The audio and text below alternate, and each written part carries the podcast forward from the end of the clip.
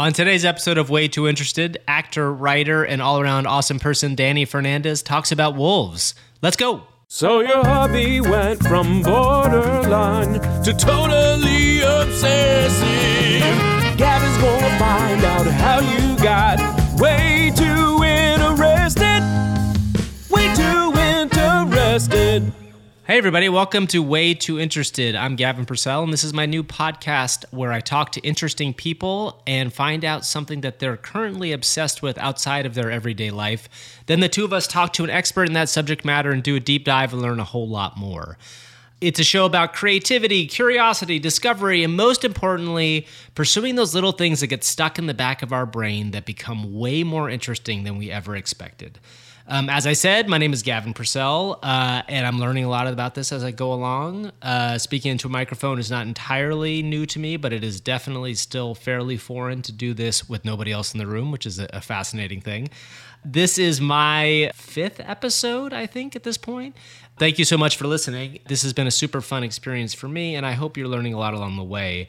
So, each week at the top of each show, before we get into the expert conversation, I talk a little with my guest about creativity, discovery, and a bunch of other things, trying to find out a little bit more about what makes them tick and where they go to find new things. As I've said before, I'm a big believer in uh, pursuing and following our interests and learning that those are the things that will make us better. And today's episode is really interesting because um, the subject matter for our guest kind of came out of a, of a, pretty difficult situation, but really opened up a pretty big, awesome area for her. Um, our guest today is Dani Fernandez, who, if you're not familiar with, is an actress. She's a writer, she's a performer, she's a host. Um, she knows a lot about nerd culture. She's done an amazing job of kind of building this cool brand and has been in a bunch of things and is a very awesome Twitter user. And before we go too far, here are three very interesting things about Dani to me. Okay, number one, for someone who lives so much of her life in public, Dani is remarkably open about issues around mental health. Uh, and she's often been an advocate for mental health across all of the social media platforms she's on. It is something we talk a little bit about in this episode. Um, I'm often inspired by her Twitter work that she does. She does a lot of uplifting of people there, and I think that's a pretty incredible thing. Number two, I do seem to mention Twitter a lot in this podcast overall. I'm a pretty heavy user of it, but I do want to shout out her Twitter feed, and it's it is truly something special. She's one of the people that I point to when I say what the platform can be and what it should be, and you should all be following her there at Miss Dani Fernandez. That's M S D A N I F E R N A N D E Z. Number three, finally, uh, Dani got to play an animated version of herself in the movie Ralph Breaks the Internet, which if you haven't seen is excellent. I highly recommend it. It's you know it's a kids movie, but it's very very good on internet culture, especially viral video culture. It does a great job of skewering um, viral video in general. Additional shout out to my friend Sarah Silverman uh, for her solo princess song uh, in the film, which is called a, sorry, it's called a place called Slaughter Race, which is incredibly moving for a song about a place where uh, cars kill each other.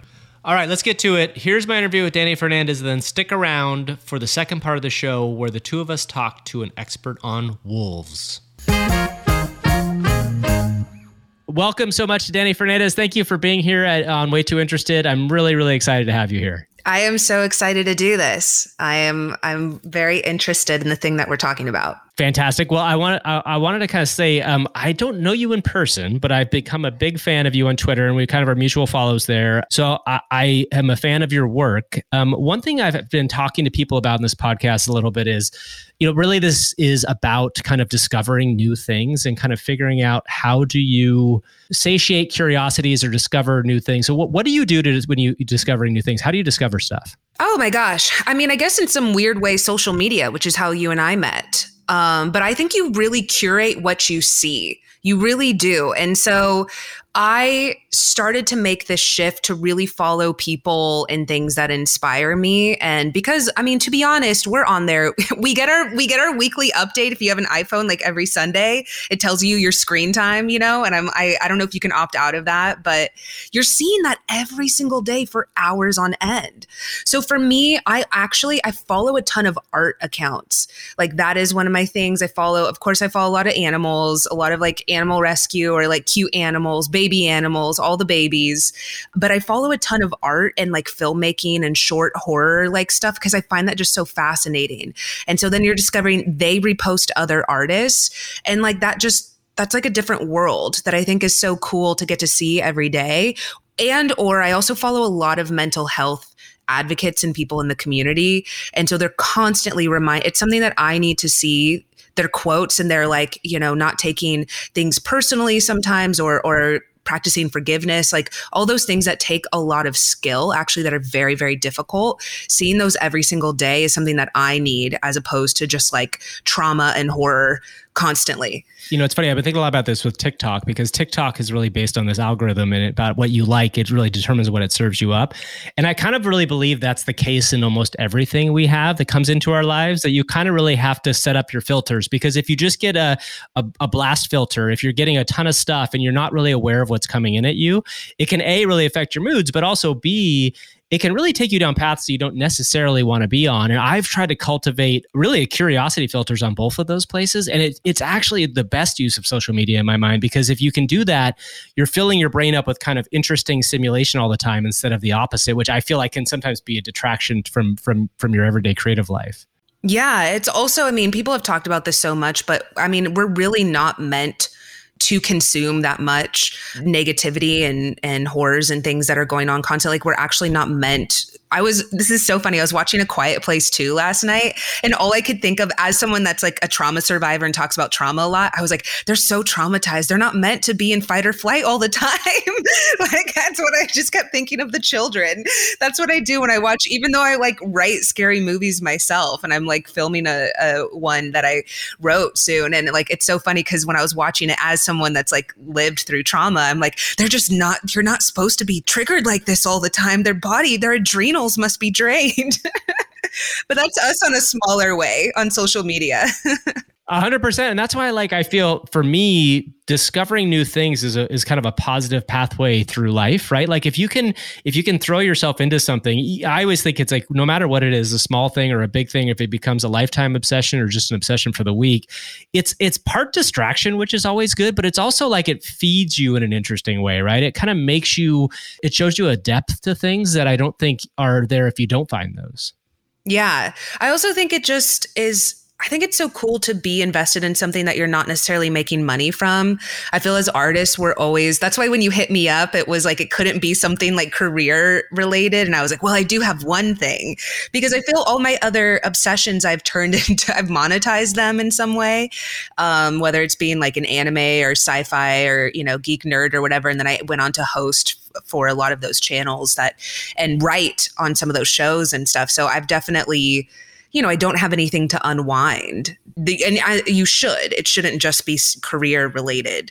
You know, your passions should just not be things that make you money. A hundred percent. And I think that's part of what I think sometimes I do too much of this, right? Like it's it's a little bit of like how do you how do you kind of balance between like an ADD kind of world and like going deep on one thing? How do you how do you determine that? Like I you know we're going to talk about what you're obsessed with for today in just a bit, but how do you know when you're like getting into something in a real way? Like when you feel like you want to go further in? Oh, I guess it's just something that I would do regardless if it made me money or not. And like something that just like does bring me joy. Something that honestly, when I need a distraction, it's like I, it's so funny because I think people think that as television or film writers, like we, we do consume a lot of media, but sometimes I find it very triggering because I can never just sit and watch something and I'm like, oh, well, I know the producer, I know this actor, I also auditioned for this role. This writer is actually, you know, not such a great person. This, you know, and so it's actually nice to disconnect from that. So, and, you know, have passions that are outside of film and television. When I need to get away from film and television, what do I go to? I think is how I discover that it's a passion. Great. Well, let's uh, transition into what you're here to talk about. So, as uh, the people listeners of the show know, the show is about people's side obsessions outside of their regular everyday world. So, Dani Fernandez, what are you way too interested in? I am Dani Fernandez, and I'm way too interested in wolves. Yes, this is a good one. I am yes. also interested in wolves. Um, so let's just jump into this right away. Okay. Wolves are a very, I want to say, a dominant image when you say what a wolf is. People know what it is and they're very aware of it.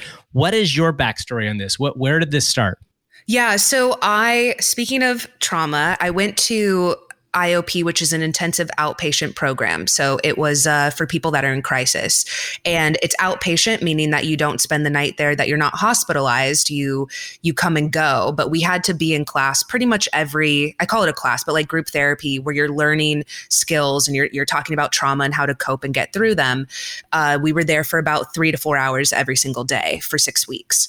And at the end of your treatment, you they give you a little stone with an animal, a hand painted animal that the group thinks that you represent. So some people get a bumblebee, some people get a rabbit or a swan, and I knew they were going to give me a wolf. Like I think I said it to someone. I was like, I know they'll probably give me a wolf, and sure enough, I got this little hand painted stone of a wolf. And what happens is in group they pass the stone around to each person, and they say like how you've impacted them in some way, and they read you the definition of a wolf that they believe represents you.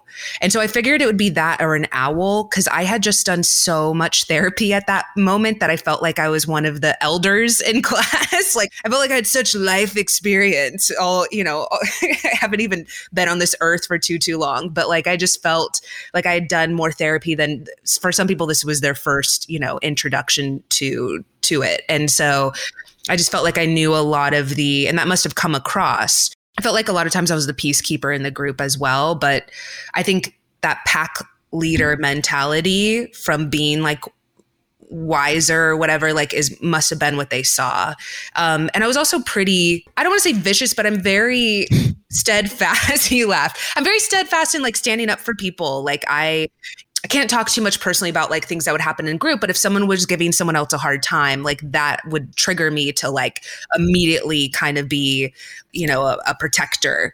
And so I'm pretty, and you follow me on social media. I have very strong morals, I feel like. And when I feel p- someone attacks them or, you know, some of the things that I'm speaking out against, I have claws so I would say I'm I'm just like a wolf in that I'm, you know, furry and, you know, cute and then I definitely have claws that come out. So yeah.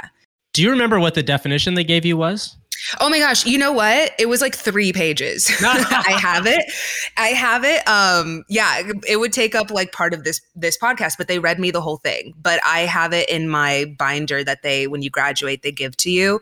But it was essentially those things, you know, being like a pack leader, being I think like even the ability to kind of go out on your own, you know, and take risks because that's another thing that fascinates me about wolves is that they are both can be a lone wolf. We hear that all the time, but they're also travel in packs, you know? So like maybe that's something that we can we can discuss later because I'm super fascinated how both of those they're seen as like pack animals, but you're also seen as being a lone wolf. Both exist in in wolf culture. So mm-hmm. what was the next step when you got that? What what did you do after that? Or did you just dive right in, or did you kind of like have it at a distance for a little while? So I like about a year later, and this was during the pandemic. I was having a really hard time. It was just we all were. It was like projects of mine were getting canceled. You know, my life I thought was about to transition into like a glorious moment and all of a sudden all of that came crumbling down on top of me. And so in a moment of weakness, I was just spiraling so bad. And I asked the universe, I was like, show me a sign. If you want me to hang in here, I have done so much work. I've done so much trauma therapy.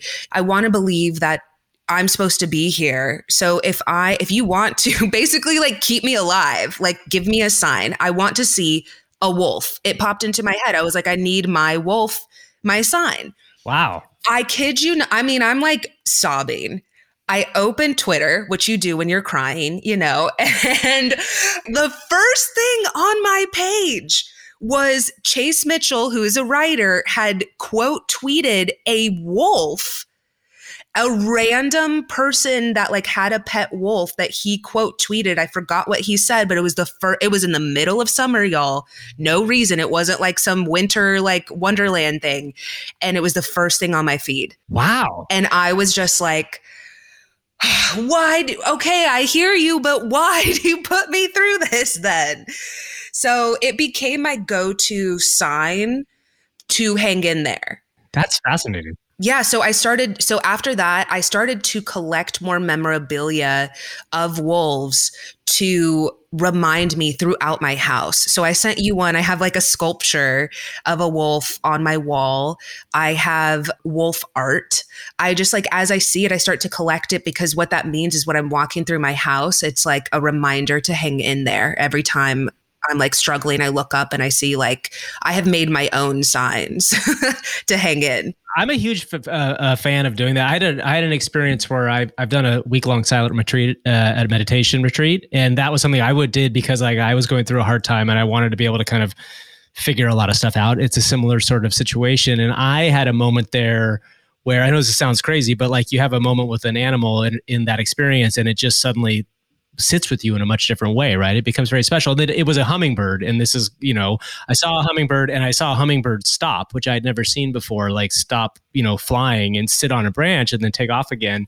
But what's so interesting about that is the symbolism of it is huge at the time and then you can bring more to it right you can bring more of your own personal feeling to it and then it grows right and it becomes a really important thing i think and it, whether or not it's like mystical or not you know you can believe what you feel but like bringing your own importance to it makes a big difference i feel like.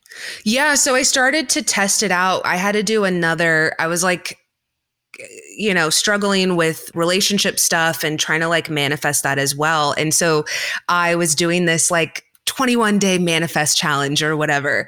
And one of the things I wanted was a romantic partner. And they told you to pick a sign, like that, you know, same thing to tell the universe that your partner is on the way, that they're right around the corner, whatever. And I was like, I'm not going to do a wolf because now I'm so keen like I'm I have such an eye for them now. I see them everywhere. But I was like, I'll do a wolf and a heart. It has to be both of them together.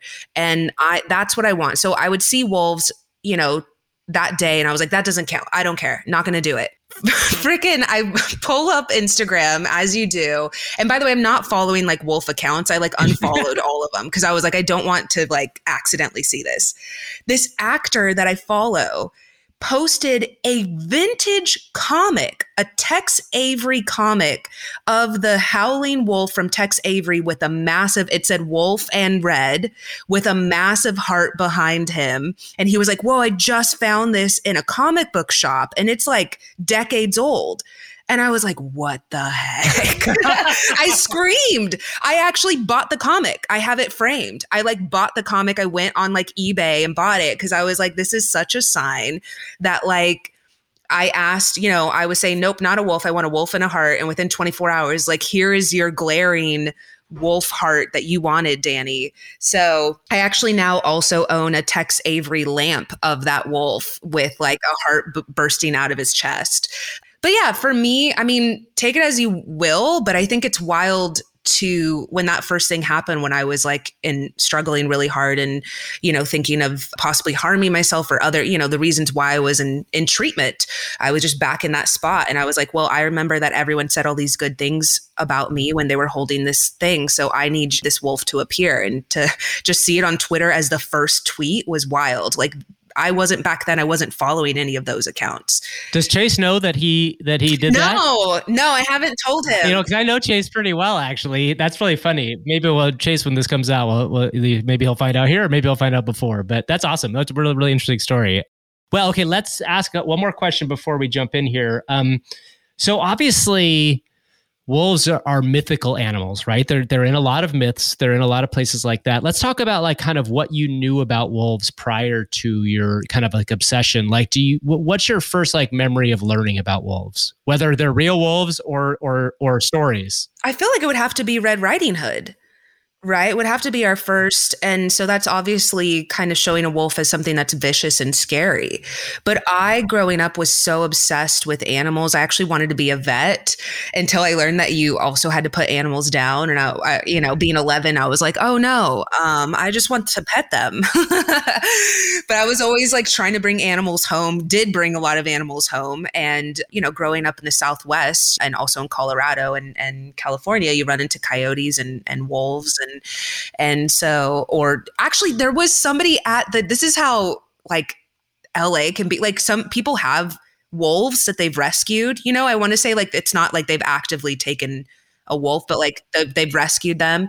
I remember when I was in Texas, there was a wolf at the dog park named Wolfie, and they had it was a rescue wolf. Was it actual wolf?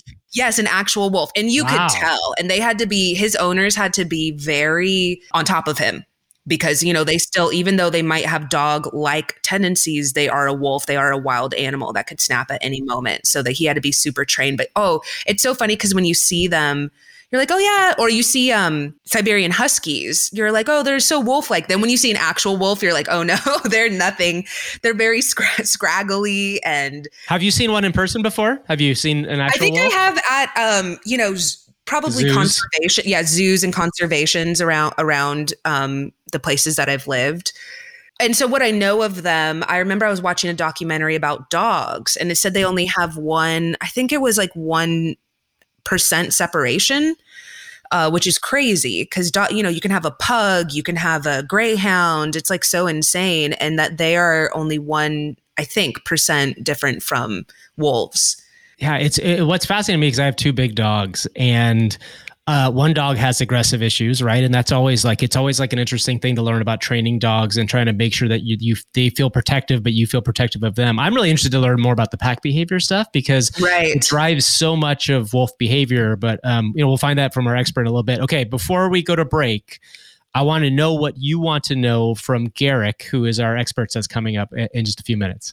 Oh my gosh. Yeah, I guess where the lone wolf like mentality started if that is an actual thing. I also heard that the wolf that approaches you is actually the beta. Everyone thinks that's alpha, but the alpha stays back and it's actually the beta that they send out as like, you know, it's okay if you if you get eaten or if like something happens to you. Like they're actually like the I don't want to say servant, but it's huh. not the alpha male that goes out. Uh, it's actually the I think also gender dynamics in the pack? Like, can the women ever rule, or is it like, like I said, an alpha male type scenario? And do they have multiple mates? I'm very curious about, you know, and I guess also some of their mythical, like you said, being like honored and and uh, their personality traits. I think that wolves have. I think it, there's going to be a lot to talk about. Okay, so we will be right back. We'll be joined by Garrick Dutcher, who is the research and program director for the nonprofit Living with Wolves. Uh, and thanks a lot, Dani. We'll be back. We'll be back in just a second. Way too interested. All right, we'll be right back uh, with the second part of the show. But before we do, I've been using this section in the middle of the show uh, where you might normally hear an ad to shout out some of my favorite books that kind of lean into the subject matter here. And this time I want to talk about a classic. And many people have different feelings about this book. I think it's one of the most transformative books that you can conceivably read. Some people feel it's a little bit um, too woo woo for them, but it, I don't believe it is. And I believe if you follow it, it can really open up all sorts of incredible, creative, and curious kind of pathways in your brain.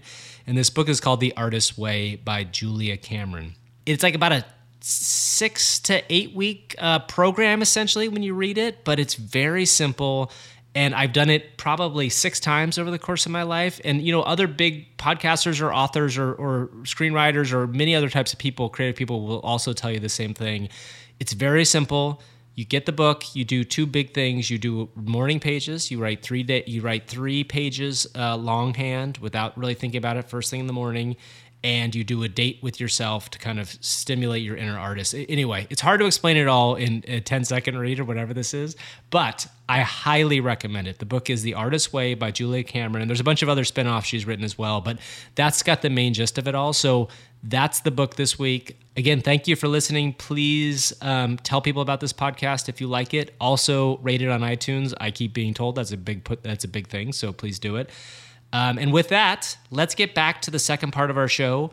Um, I'm really happy that we have a pretty incredible expert here. Um, his name is Garrick Dutcher, and he is the research and program director at livingwithwolves.org and has a long life history with wildlife, but with wolves specifically. And we get into that in just a second. Enjoy. All right, everybody, welcome back to Way Too Interested. This episode, we're talking with Dani Fernandez and her um, semi obsession with wolves.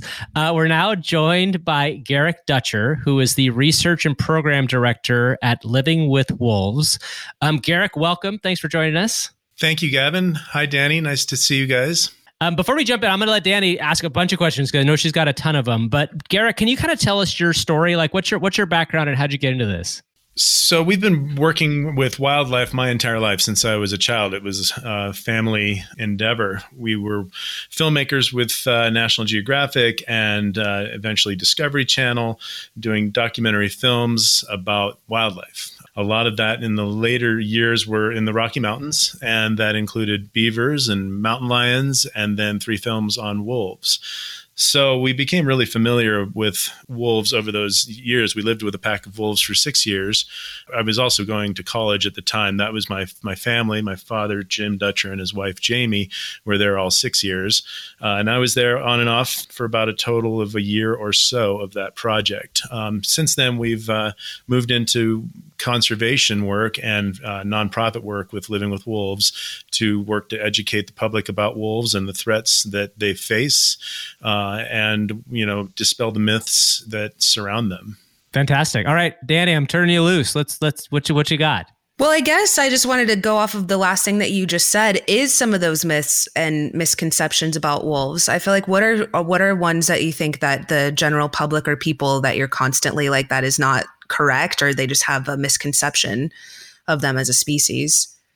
So, well, there's quite a few, uh, and a lot of them come from you know ancient folklore and myths and bedtime stories, and you know certainly we are made to fear wolves from those stories. And while wolves are wild animals and we shouldn't approach them and try to interact with them, feed them, things like that, you know, they're really not presenting any significant danger to people whatsoever. Uh, in the past 120 years, I, I, said whatsoever. I guess there's the rare exception.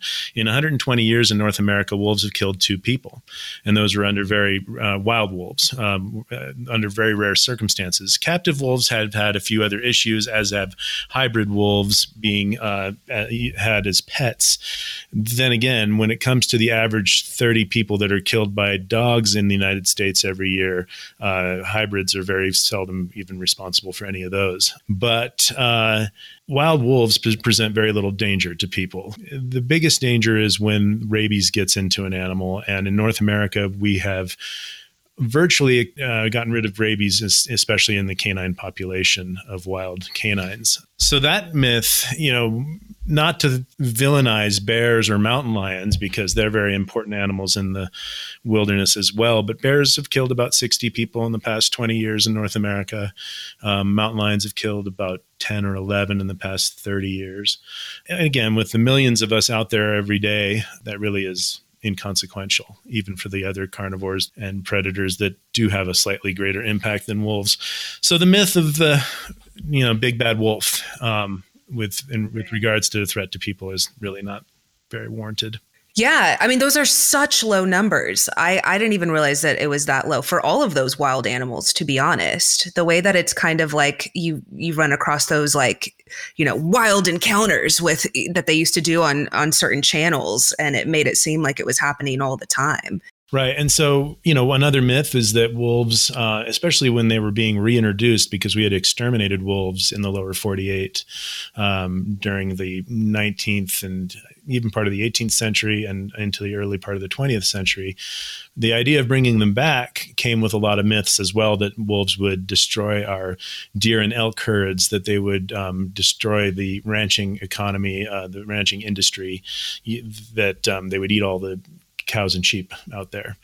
Uh, and none of that has happened either, even though the recent legislation in some of these states, Montana and Idaho specifically, uh, is suggesting the legislators are stating that wolves are destroying ranching and destroying wildlife. But statistics from the USDA defeat that uh, theory, and also statistics from Idaho Fish and Game and Montana Fish, Wildlife, and Parks, the wildlife management agencies, also show that we have very healthy deer and elk herds. In fact, in Idaho, we're right at about an all time record high for elk, which is their primary source of food for wolves. Right. Well, I have a question real quick, uh, Garrick. Why did in the 18th and 19th centuries? Why were they exterminated? What what was the what was it because people hunted them for for their pelts, or was it was it just defending themselves? Like what, what was that? It was a historical belief that um, you know, we were, it was manifest destiny. It was the period of moving west and taming the landscape. The idea that there was really no ecological benefit in having something that also eat, eats meat on the landscape. So we were sterilizing the landscape. We were getting rid of any potential threat. It wasn't until after we had done that that we began to see the ecological consequences and start to realize that those top level predators, top level carnivores have a really important role to play in the ecosystem.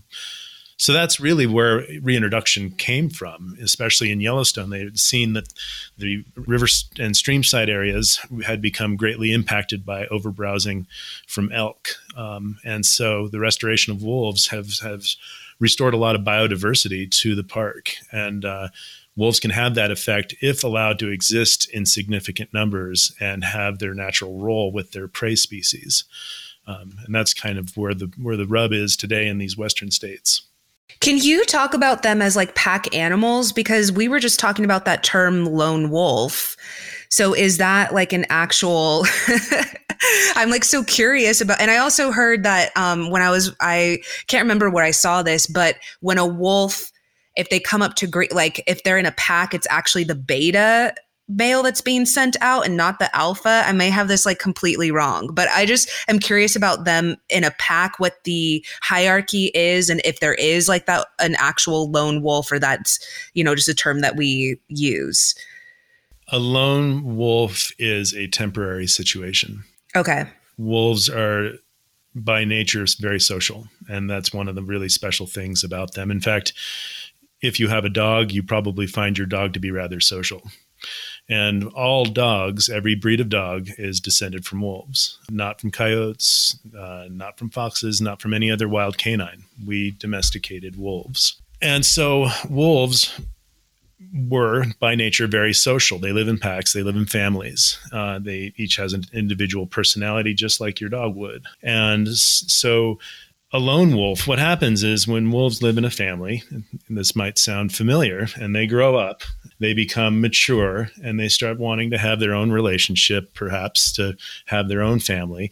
Some of them do that, most of them eventually do that, and they'll leave their natal birth family to go find another mate.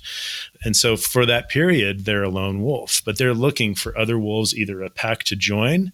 And, th- and that's a, it's a good biological function because if you just stayed in your own family, you would have inbreeding and genetic con- consequences from that. So wolves disperse, and a lone wolf is called a disperser uh, and they may disperse thousands of miles. They can really travel broad landscapes, um, you know, very long distances. Uh, you know, we have a wolf right now that has traveled from he, I don't think he's been picked up some sometime in April with his collar, but he had traveled from Oregon all the way down the Sierras of California, uh, went across the Central Valley near Fresno, um, crossed I five somewhere, and uh, got into um, San Luis Obispo County, just you know not too far north of uh, Santa Barbara. And so he's either he has a GPS collar, so we kind of had a pretty good idea what he was doing.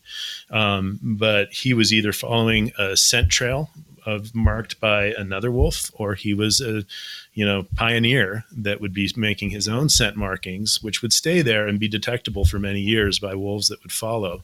And that's how wolves find each other. Uh, and that's how dispersers two would come together and create a pack or find another pack as individuals.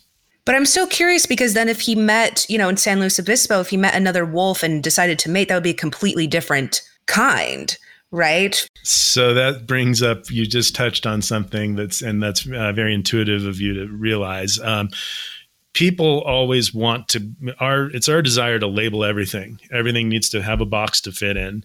Uh, and that's what taxonomy is you know labeling every type of species.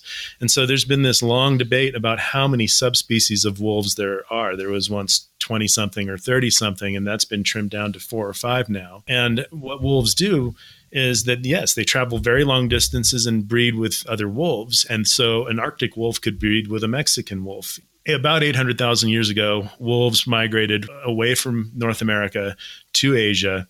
They kind of disappeared in North America. They lived in Asia for a while. Then they came back across various land bridges during ice ages um, and came back to North America in three waves. The first wave became the Mexican wolves, and they pushed very far south, all the way down to Mexico, New Mexico, Arizona, which is where they live now. And they're very, very rare. There's only about 170 in the wild. And then the, the, second wave was the middle band of wolves, which are the gray wolves that we see in much much of North America. And the last migration was the Arctic wolf, which is a very white wolf, which is also these are all subspecies of gray wolves. And the Arctic wolf lives in the Arctic, and they're mostly white, and they're the biggest, um, and they came the latest. However, they're all capable of breeding together, and and at times they will because they'll travel these great distances. You talk a little bit about personality of these, uh, Garrick. Like it, growing up with them, was there one particular one that you can kind that kind of stood out as as a personality that you remember, or give us an example of like how a personality can differentiate from other wolves? Because I think sometimes people think of wolves because they see them in packs, and and you know sometimes you see them in films or movies, and they're just kind of moving in a pack. They often feel like part of a group. Uh, tell us a little bit about how the personalities differ. Well, I mean, it's like you and I. It's like our dogs. Um, they they differ greatly. Some are more playful. Some are are stiffer and more rigid in in their interactions. Others are very caring and protective. Um, it really is how they're predisposed. You know, you had mentioned alphas and betas there is some push to uh, not use the hierarchical uh, terminology that has been um, assigned to wolves. Uh, we still find it valuable, and a lot of researchers do, because there is certainly a, a fluid hierarchy amongst middle ranking wolves, and then there is always the breeding pair in a pack, and sometimes more than one pair or more than one uh, female will breed. But usually it's just the alpha female. In a study in Idaho, it was 98% of the time only the breeding pair bred. Anyhow, um, so the alphas are not dictatorial. They're not necessarily by nature super aggressive and they don't necessarily assert themselves through force. And it, it turns out that the alpha female is the, the most uh, essential to the um, keeping the pack together more so than the alpha male or the breeding male. That sounds about right. I believe that.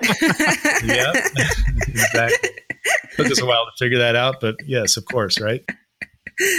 How big are how big is a pack? Like how many? What, what's an average pack size? Oh well, that really depends. You know, unfortunately, here in Idaho, with how much we're killing them, it's rare for packs to get above five or six, uh, which is a I'll explain to you why that is not very good for wolf survival. But, you know, in Yellowstone right now, the Junction Butte pack is well into the 20s. It might even be bigger than that. Um, an average pack size, if I were to say so, in natural conditions is probably around 10 or a dozen, um, you know, give or take. But it really also depends on concentration of packs in the area, the territory size, and the prey availability, um, and how much bounty there is for them to be able to, you know, when there is um, a lot of prey availability, that's when you'll see uh, sometimes more than one litter in a pack. And the litters only happen once a year during the spring so that the pups can grow throughout the summer and fall to get to be pretty full sized in, in order to survive winter.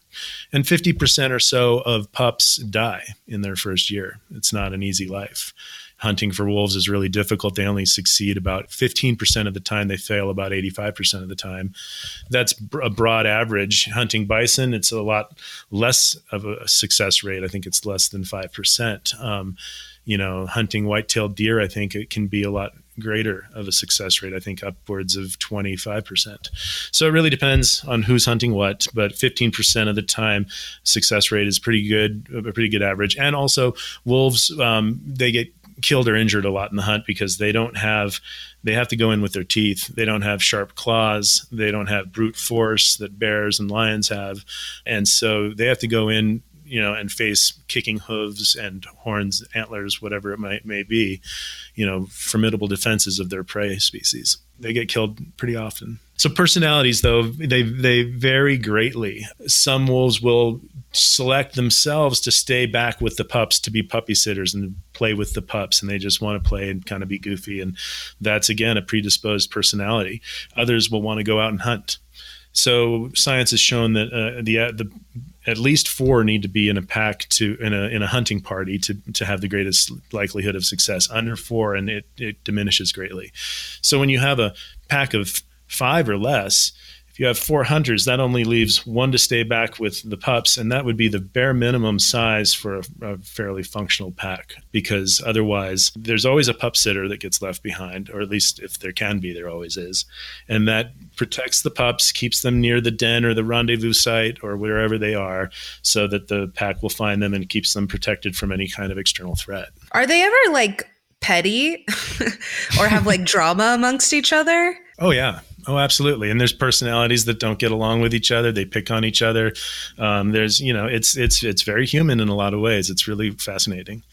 And you know, in our pack, the leader seemed to be an alpha male uh, by the name of Kamots, and he he was very benevolent, and uh, he did not have to resort. To, he didn't need to assert himself. Uh, very rarely would he ever do that, and it was it was sort of just a leadership that he had through the respect of the rest of the pack. Mm. Do the alpha males or, or anybody in the do they show the fact that they are the alpha male in some way? Do, is it do they does their body change or are they bigger generally the alpha males or is there anything specific about it? Uh, males are bigger than females, uh, about twenty percent larger, and they're they take on different roles in the hunt, uh, seemingly because of that, um, or maybe I don't know which is the chicken or the egg there. But um, the wolf that was the most subordinate in the sawtooth pack was one of the largest. His personality just lended himself to being submissive. So size, no. Um, you know, interestingly, what we are seeing through research is that in a pack, for instance, and I was talking about the importance of the alpha female. If the alpha male gets up from a rest and everybody's chilling, he just gets up and wolves may take note of that and sit around and hang out. If the alpha female gets up and starts moving, they all get up. They all hmm. get ready to move. I love that.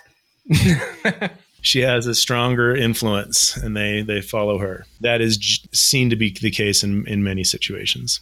It reminds me of those old royal like dinner parties when the woman stands up and all the men like get up. You know, they're all standing up as she exits. yeah, um, well, I'm really curious. Realize. Yeah, I'm curious in like all of your time, like what are the things that you love the most about them, that you're the most passionate about, or like that you just love about wolves? Most passionate is the unfair way in which they're being treated by state governments and um, by certain members of the hunting community and by the ranching community. Uh, not all ranchers. There's a lot of ranchers working towards coexistence and doing so very successfully. That might be what I'm most passionate about because it's simple injustice, um, and wolves deserve better. So do all large carnivores. Hey, can I dig into that real quick? So we, I was trying to figure this out earlier. Is is it mostly the the the the, the discussion is between ranchers and conser- conservationists? Like, what what is? Can you kind of lay out what's happening in that world for us so we can best understand? Wolves rarely attack livestock, but it does happen. In 2020, I'm just going to give you some numbers here. Wolves killed 173 sheep and cattle in Idaho, but that is out of two and a half million cattle and 220,000 sheep. So that amounts to them killing one in about every 12,000 uh, that was out of a population estimated by Fish and Game to be around 1,500 wolves um, at its peak, which is summer, uh, right after pups are born. But you know, for a livestock producer, maybe zero is a better number than 173 out of 2.72 million. And then it also just it creates more work for them. They have to uh, find ways to try to keep their animals safe. But i want to remind you that these are wolves living you know that, that we all paid for the rest- restoration of through our tax dollars. And they, they live largely mostly almost entirely on in national forests which is our public lands owned by you and me and everybody paying our tax dollars. And so we have private enterprise of the ranching community leasing those lands to raise their livestock. It is our position that it is their responsibility to keep their animals safe on public lands and to minimize the conflicts and accept some of the natural threats that exist out there. Many more livestock are killed by bad weather, birthing complications, and disease out there on the, on the land than by wolves and mountain lions and bears, but yet we persecute those species. Do some of the myths that we were talking about before kind of invade this conversation? Do you find that people, when you say like, "Well, I'm here to help, like make sure that wolves get a fair shake," do they they're like, "Well, wolves are bad automatically"? Like they just come at it with that attitude? Absolutely, it's it's uh, it's you know a lot of people's ingrained belief um, that that's the case. That that I mean, you'll you I mean, I'm faced with it all the time you know, there there was a recent video of uh, a wolf was hunting um, an elk in Yellowstone from last week, and you know the elk and the wolves are not really thinking about where a line of traffic of cars are because they're just doing their thing. So the hunt happens to cross right through the road. The elk runs right into a car, and then the wolf follows. And you know now he's got a meal because the elk uh, looked either unconscious or dead and some of the people uh, commenting in the news thread said, "Too bad it wasn't the wolf. This is another reason to you know get rid of all the wolves." You know, I mean, they're just a carnivore making a living, and they're not that many of them. Yellowstone had 123 at the end of last year. You know, and we have 120,000 elk in Idaho, which is almost at the all-time record high. Dani, you asked, you know, what I like most about wolves. Uh, you know the diversity of uh, personalities, uh, the compassion they show each other, the support they show each other within their own family. I think those are probably the things I admire most in them and respect and, and that really resonate with me. I still can't handle that comment because in my like before you got on, we were talking about how I saw a quiet place too. And I was saying it was so lush and green because we didn't exist anymore. like my my first thought would be like, you know, too bad humans exist and that car was there. The tra- that that traffic, that road that shouldn't have been there through their That's actual land. Like the wolves have always been here. Like, you know, the and same with all these wildlife animals. We are we are the ones that are, you know, building on their land. They're just doing they're trying to survive. I mean, I know probably everyone listening to this knows this, but um, that was like my first instinct is is like, did no one say anything about the car being in the middle of this like park or something? No, it's the wolf. That's so hard to hear. That's so. I know you're you're doing such good work to try to uh, undo, but that that that must be so difficult to have to look and see those comments of just people that are, you know, hating on a, a actual like glorious animal that's only trying to coexist along us, you know, who is a dominant, brutal, violent, like we're the most violent species, clearly. That's right, and we have the greatest impact on on uh, the planet and all of its um, natural systems. Uh, so you know that is something that hopefully the generations that follow mine will continue to become more and more aware of, and more people will hopefully fight for that awareness and to uh, stem the bleeding, so to speak, and um, protect what we have left of wild places and, and wildlife because it's you know it is critical to our own survival i mean uh, you know medicine comes from the jungle from all around we find our medical solutions through natural compounds natural chemical uh, reactions we learn from nature and we and it helps us survive well, I have this is a kind of a random question, but what what how long will they live for? Like when you have a pack, like are they are they 30 year animals, 40 year animals? How, what's a lifespan of a wolf? Not very long. In the wild, a 12 or 13 year old wolf would be very old. Oh, wow. But, you know, similar to, to dogs, uh, large dogs. Um, one of the sawtooth pack that, you know, he lived his life out in uh, captivity in a large 25 acre enclosure. He made it to 17. So captive wolves, 17, sometimes 18. That's really the, the, you know, furthest they make it. In the wild, you know, a lot of them die at two, three, four, or five. But you know some will persist and and live to 12 or 13 and do they die mostly from like you were saying before like accidents or is it hunger? I mean other than i mean i'm assuming a lot of them also die by the hands of of humans but but what, what's their main cause of death? Absolutely humans by far. Um, you know in idaho last year uh, out of 1500 wolves people killed 583 of them in yellowstone national park because this is a contained, sort of contained environment, but um, you know, limited space with uh, lots of prey, way more prey than was probably there when there was a healthy balance of carnivores and prey species. Um, you know, wolves has since reintroduction and since mountain lions and bears have been allowed to return in numbers as well, the elk population has come back down to a more sustainable natural uh, number. But what we're still seeing in Yellowstone that may ease up because it's not necessarily characteristic of wolves everywhere is a lot of wolf on wolf uh, killing um, competition for space and resources. But in places like Idaho and Montana, it is by far and away people killing wolves, hunt, hunting and trapping them. And trapping is a, a really unfortunate thing. You know, just recently in New Mexico, the government there passed a law called Roxy's Law, uh, colloquially, to ban trapping on public lands. Uh, Arizona had done that years past. California has very strict trapping rules. There really isn't hardly any trapping allowed at all. Uh, same with Colorado. So there's a move away from trapping, and that's a great threat to wolves. And all and the other thing is is that when people are out trapping, they always get you know half the time they're trapping the wrong species because traps are indiscriminate. Whatever likes the smell of whatever's luring it to the trap is going to step in the trap. So there's a ton of collateral damage in that kind of archaic and uh, outdated practice that we you know hope someday isn't going to be something we have to face any longer. But it does a lot of damage to wolves and other wildlife. This is maybe very rare. If it is i'm please feel free to say but if you were ever to come across wolves in say you're camping and out in the wild what should we do if we see them? Will they will they even come up to us? Very unlikely that there are a few situations where that's occurred. Uh, there was a a big um, sensationalized story out of Banff a couple years ago, and the wolf that came in and uh, you know actually bit somebody in his sleeping bag. They ended up killing the wolf. They found out that it was a very old wolf. His teeth had all worn down. He was starving. He was at the end of his life and was trying was at this point kind of desperate. He didn't hardly do any damage at all to the person. I mean, uh, he he cut his arm, you know, um, but he didn't have you know much of the ability to kill anything at that point.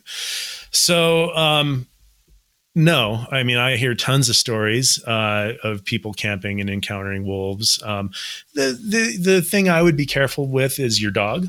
Um, because especially during denning season, wolves will want to protect their their pups, and if they feel that somebody's dog is a threat to that, their attention will be on the dog. Um, so you know, if you're in wolf habitat, it's good to have your dog nearby, not to let it run out very far. And, and, plus, when dogs run really far ahead and away from you, they're often harassing wildlife, which, you know, life for wildlife is tough enough on its own, you know, let alone, you know, us having uh, any kind of negative adverse uh, impact upon them. So, um, you know, we, I go hiking with my dog and I want him out there and I just keep him nearby.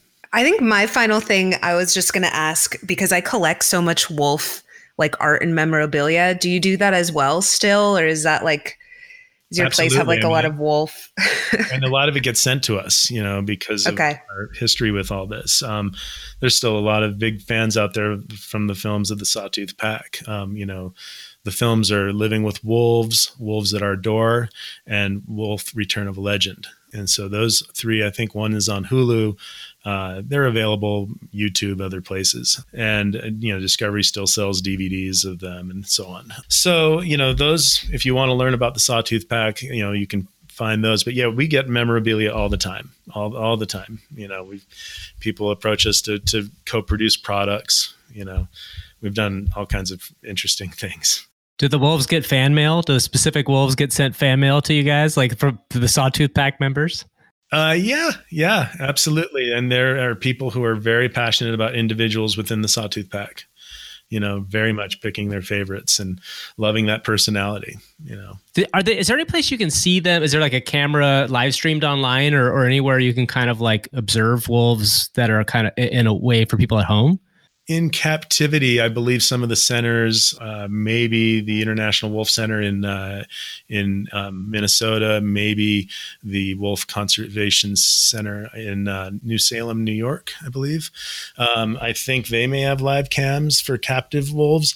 I think the Detroit Zoo had a live cam on their um, captive pack as well. But in the wild, no. Uh, the very best place to go see wolves is the northern range of Yellowstone, the Lamar Valley, and in that area. You know, depending on the time of year, your chances of seeing wolves, if you get up early enough and go for it, is you know probably in excess of sixty to seventy percent on any given day at the right time of year. Is, is there like a wolf tourism world where people go Absolutely. and they'll yeah And thanks for bringing that up, Gavin. Uh, we've, you know, want to point out always that uh, some of the arguments against wolves is that they're all red ink. Well, they're actually generating. Back in 2004 or six, uh, John Duffield, a researcher out of either uh, Missoula or Bozeman, University of Montana or Montana State, I don't remember which one, did a, a study that found back then that um, $35.5 million a year were generated by wolf terrorism for local businesses. And, you know, we work with people that run tours in the park and try to, you know, you know, Nathan and uh, Nathan Varley and Linda Thurston of Wolf Tracker are, in our opinion, the the best operator for going into the park and seeing wolves. They've been doing it for a long time. So yeah, there's a lot of enthusiasm for that, and that study was done uh, quite a while ago, and park traffic has more than doubled since then. So I imagine, and it seems that there's a disproportionate amount of that traffic being directed at trying to find the large carnivores, mostly wolves, but also grizzly bears. So that number from 35.5 million has probably doubled or more since then. Great. Well, gosh, thanks so much for being here. This was amazing. I have one question. Yeah, it's great, right? I, uh, uh, one question before you go, Garrick. I've asked this of all of our experts. Um, is there something that you're specifically uh, way too interested in right now outside of your your wolf interest? Uh, you know, a passion of mine, two things in my life. I love celebrating cultural diversity, uh, visiting different cultures around the world, seeing how they live, uh, inter- interacting with them, learning from them, you know, as a way to kind of step outside of my own. And I love birds. I love going bird watching because it takes me to some of the most pristine ecosystems in the world. I get way out there in jungles, wherever, savannas, you name it. So places like that, uh, I, you know, I, I choose those passions because they bring me to the places that I want to see. That's awesome. Well, Garrick, thank you for coming, Thank and you. Dani, Dani, thank you so much as well. Yes, thanks for having me. This is super fun. And uh, I really appreciate you guys coming in. And Garrick, they can go to livingwithwolves.org to learn more about. Is that right? That's correct. And you can follow us on Facebook, Instagram, and Twitter as well. Wonderful. All right. Thanks so much for joining me, you two. Um, I appreciate it. And we'll be back next time with another episode. Thanks, guys. Thank you. All right, everybody, that is the show for this week. Thank you so much to my guests, Dani Fernandez and Garrick Dutcher. Also, thanks go to the Gregory Brothers for our theme song. Thank you to Eric Johnson of Lightning Pod for helping put this thing together. And I really appreciate you tuning in. Please, if you like to, follow me on Twitter at, at Gavin Purcell. Um, as I've said in the past, I think there might be a Discord now, and we'll find out. I will try to like uh, more regularly update this. For now, since I'm recording all of these kind of ahead of time and wanting to kind of get them right, I might re-record some intros and outros as we go along. But we're trying to build a community around this, so enjoy and please, you know, shout at me with any ideas for topics or guests you have. I would love to hear them. But thanks again for listening and tune in next week. We have about five more left in this first run, and I'm really looking forward to hearing your feedback on all of them. Thanks so much. Bye bye.